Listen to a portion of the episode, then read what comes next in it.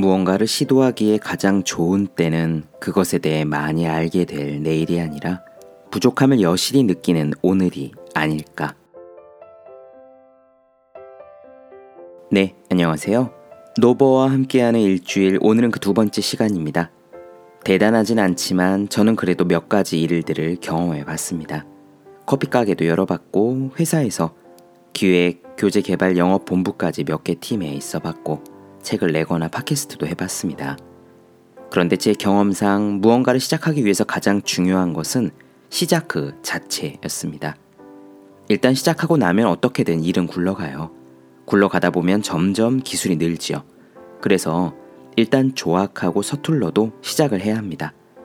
그런데 많은 분들이 그걸 잘 못합니다. 아직 준비가 충분하지 않다고 생각하기 때문이에요. 맞습니다. 당연히 준비가 덜 되어 있습니다. 그리고 지금 시작을 한다면 이미 하고 있는 다른 사람들보다 잘 못할 것이 확실합니다. 그런데요, 제가 아는 한 일은 원래 그렇게 되어지는 것이더군요. 준비가 안 된 상태에서 시도해도 곧바로 성공할 수 있다고 말씀드리는 건 아닙니다. 하지만 준비가 다 된 다음에 시작하려 한다면 언제가 되어도 결코 시작하지 못할 거예요. 왜냐하면 시작하지 않은 상태에서는 결코 자신감에 충만할 정도로 준비가 철저하게 완료될 수는 없기 때문이지요. 그리고 어쩌면 준비가 꽤 된 다음에 일을 하는 것보다 부족하면 부족한 대로 지금 하는 것이 다른 사람들 눈에 매력적으로 보일지도 모릅니다.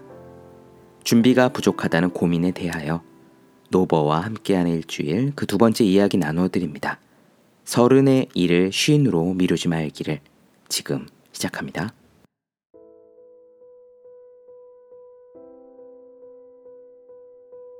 정치 농객으로 유명한 진중권 교수의 전공은 미학이다.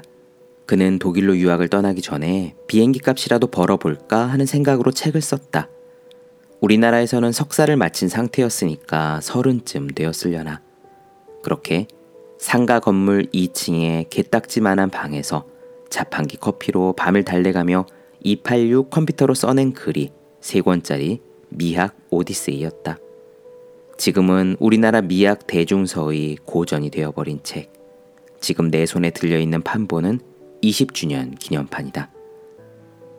독일에서 열심히 공부한 진중권 교수는 철학과 예술에 대한 글들을 수두룩하게 쏟아냈다.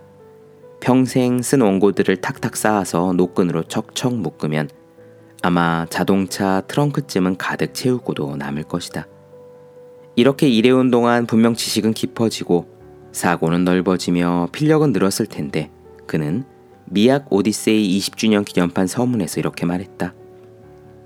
이런 책을 다시는 쓸 수 없을 것 같다. 몇 차례 이 책만큼 대중적인 책을 써보려고 했지만 성공하지 못했다. 그 시절의 왕성한 지적 호기심과 새로운 것을 알게 됐을 때의 황홀한 기쁨은 다시 반복될 수 없기 때문이다. 나는 고개를 갸웃거렸다. 더 많이 알고 더 깊게 알고 더 잘 쓸 수 있는데도 이런 책을 다시는 쓸 수 없을 거라고? 실력이 더 쌓이고 준비가 더 잘 된 뒤에 시도하면 당연히 더 크게 성공할 수 있으리라 기대하는 것이 인지상정이다. 도전을 자꾸 뒤로 미루는 이유이기도 하다. 그런데 진중권 교수는 반대 이야기를 하고 있었다. 잘 모를 때 더 잘할 수 있었다는 이야기를. 미학이란 학문에 갓 입문한 그때는 나 역시 대중과 크게 다르지 않았기에 독자가 어느 부분을 어려워하고 어느 부분을 재밌어 하는지 굳이 따로 생각할 필요가 없었다. 하지만 미학에 더 깊이 들어갈수록 천진난만함은 사라지고 독자와 소통의 접점을 찾기가 점점 어려워졌다. 그렇다. 아는 것이 더 많아진다고 더 좋은 글을 쓸 수 있는 것은 아니다. 좋은 글의 기준에 독자의 공감이 포함된다는 점을 생각하면 더욱 그렇다. 시간이 지남에 따라 우리의 경험은 황금으로 된 실처럼 무한히 늘어나는데 그 실이 아득히 길어지다 보면 실의 머리가 묶인 곳이 어디인지 보이지 않게 된다. 시간이라는 안개에 가려져 버리는 것이다. 그리고 아마도 안개의 두터움이 경험의 기억을 뒤덮을 때 제일 먼저 시야에서 사라지는 것은 벚꽃잎처럼 색이 옅은 설렘일지도 모른다. 내가 카페 주인일 때였다. 가게에 대한 이야기를 글로 엮어보라고 권하는 사람이 많았다. 아메리카노와 라떼도 구분할 줄 모르던 서른의 남자가 여대 앞에서 커피를 팔 때 겪는 일들. 오고 가는 손님들이며 실수를 했을 때의 아찔함. 꽃가게 아주머니와 떡볶이집 청년과 페이지를 모으는 할머니에 대해 써보라고들 했다. 사실 에피소드는 고민할 필요가 없을 정도로 많았다. 하루가 멀다 하고 이야기거리가 일어났으니까. 하지만 나는 그 글을 쓰지 않았다. 준비가 부족하다고 생각했다. 유명세를 탄 맛집이 된 것도 주인장이 커피 마스터에 오른 것도 아니었으므로 아직은 글을 남길 때가 아니지 싶었다. 그 시절에 나는 더 알고 더 익숙해지고 더 자리를 잡으면 더 좋은 글을 쓸 수 있을 거라고 믿었다. 정말이지. 그건 갓 뽑아낸 에스프레소처럼 쓰고 진한 착각이었다. 시간이 흘렀고 가게는 문을 닫았다. 열쇠를 부동산에 넘겨주기 전날 가게 문 앞에서 마지막으로 찍은 사진이 기억난다. 캄캄한 밤이었다. 이 가게에서 함께한 날짜와 그동안 기부했던 총 금액을 작은 칠판에 분필로 적어 창문틀 위에 놓아두고 자리를 떴다. 나는 나중에 이 가게에서 겪은 서툰 기억들을 모아 글을 써보리라고 생각했다. 그것이 벌써 7년 전이다. 나이를 야금야금 먹고 이력이 차곡차곡 쌓이는 동안 추억은 푹 익었다. 나는 그때의 경험이나 시도를 좀 더 객관적으로 볼 수 있는 성숙함을 얻었다. 그 사이에 글솜씨도 늘었고 읽은 책도 많아졌으니 주절주절 쓰고자 한다면 더 나은 글을 쓸 수는 있을 것이다. 하지만 나 역시 그런 실감을 어렴풋하게 갖고 있다. 결국 그때 일을 쓰지 못할 것이라고. 너무나도 자주 돌아오던 월세 나비빌과 이집 커피 맛있다며 까르르 웃던 학생들의 목소리와 비 내리는 창가에 기대어 온몸으로 맞던 따뜻한 아메리카노의 향이 이제는 흐려졌다. 그것은 곧 감히 사라짐을 의미한다.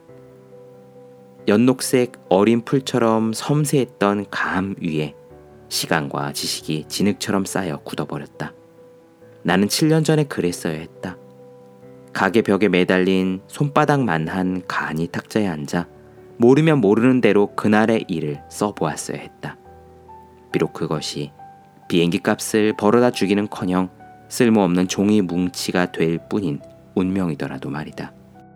그러므로 무언가를 시도하기 가장 좋은 때는 그것에 대해 많이 알게 될 내일이 아니라 부족함을 여실히 느끼는 오늘이 아닐까.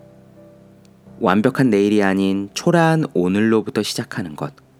우리가 할 수 있는 일이 그것뿐이라면 우리는 그것을 해야 할 의무가 있다. 미약 오디세이 20주년 기념판의 서문은 이렇게 끝을 맺는다. 세상의 모든 것이 변해도 나만은 영원한 소년일 거라 생각했는데 시간은 아무도 비켜가지 않는 모양이다. 이제 막 서른을 넘긴 청년의 몸 속에 지금은 쉰을 넘긴 중년의 사내가 들어앉아 있다. 지난 20년의 세월이 버스에서 잠깐 졸면서 꾼 꿈과 같다. 그렇다. 서른의 일을 쉰으로 미루지 말기를. 마찬가지로 준비될 내일을 핑계 삼아 부족한 오늘의 시작을 미루지 않기를. 꿈은 두 번 꿀 수 없고 지금은 다신 돌아오지 않으니까.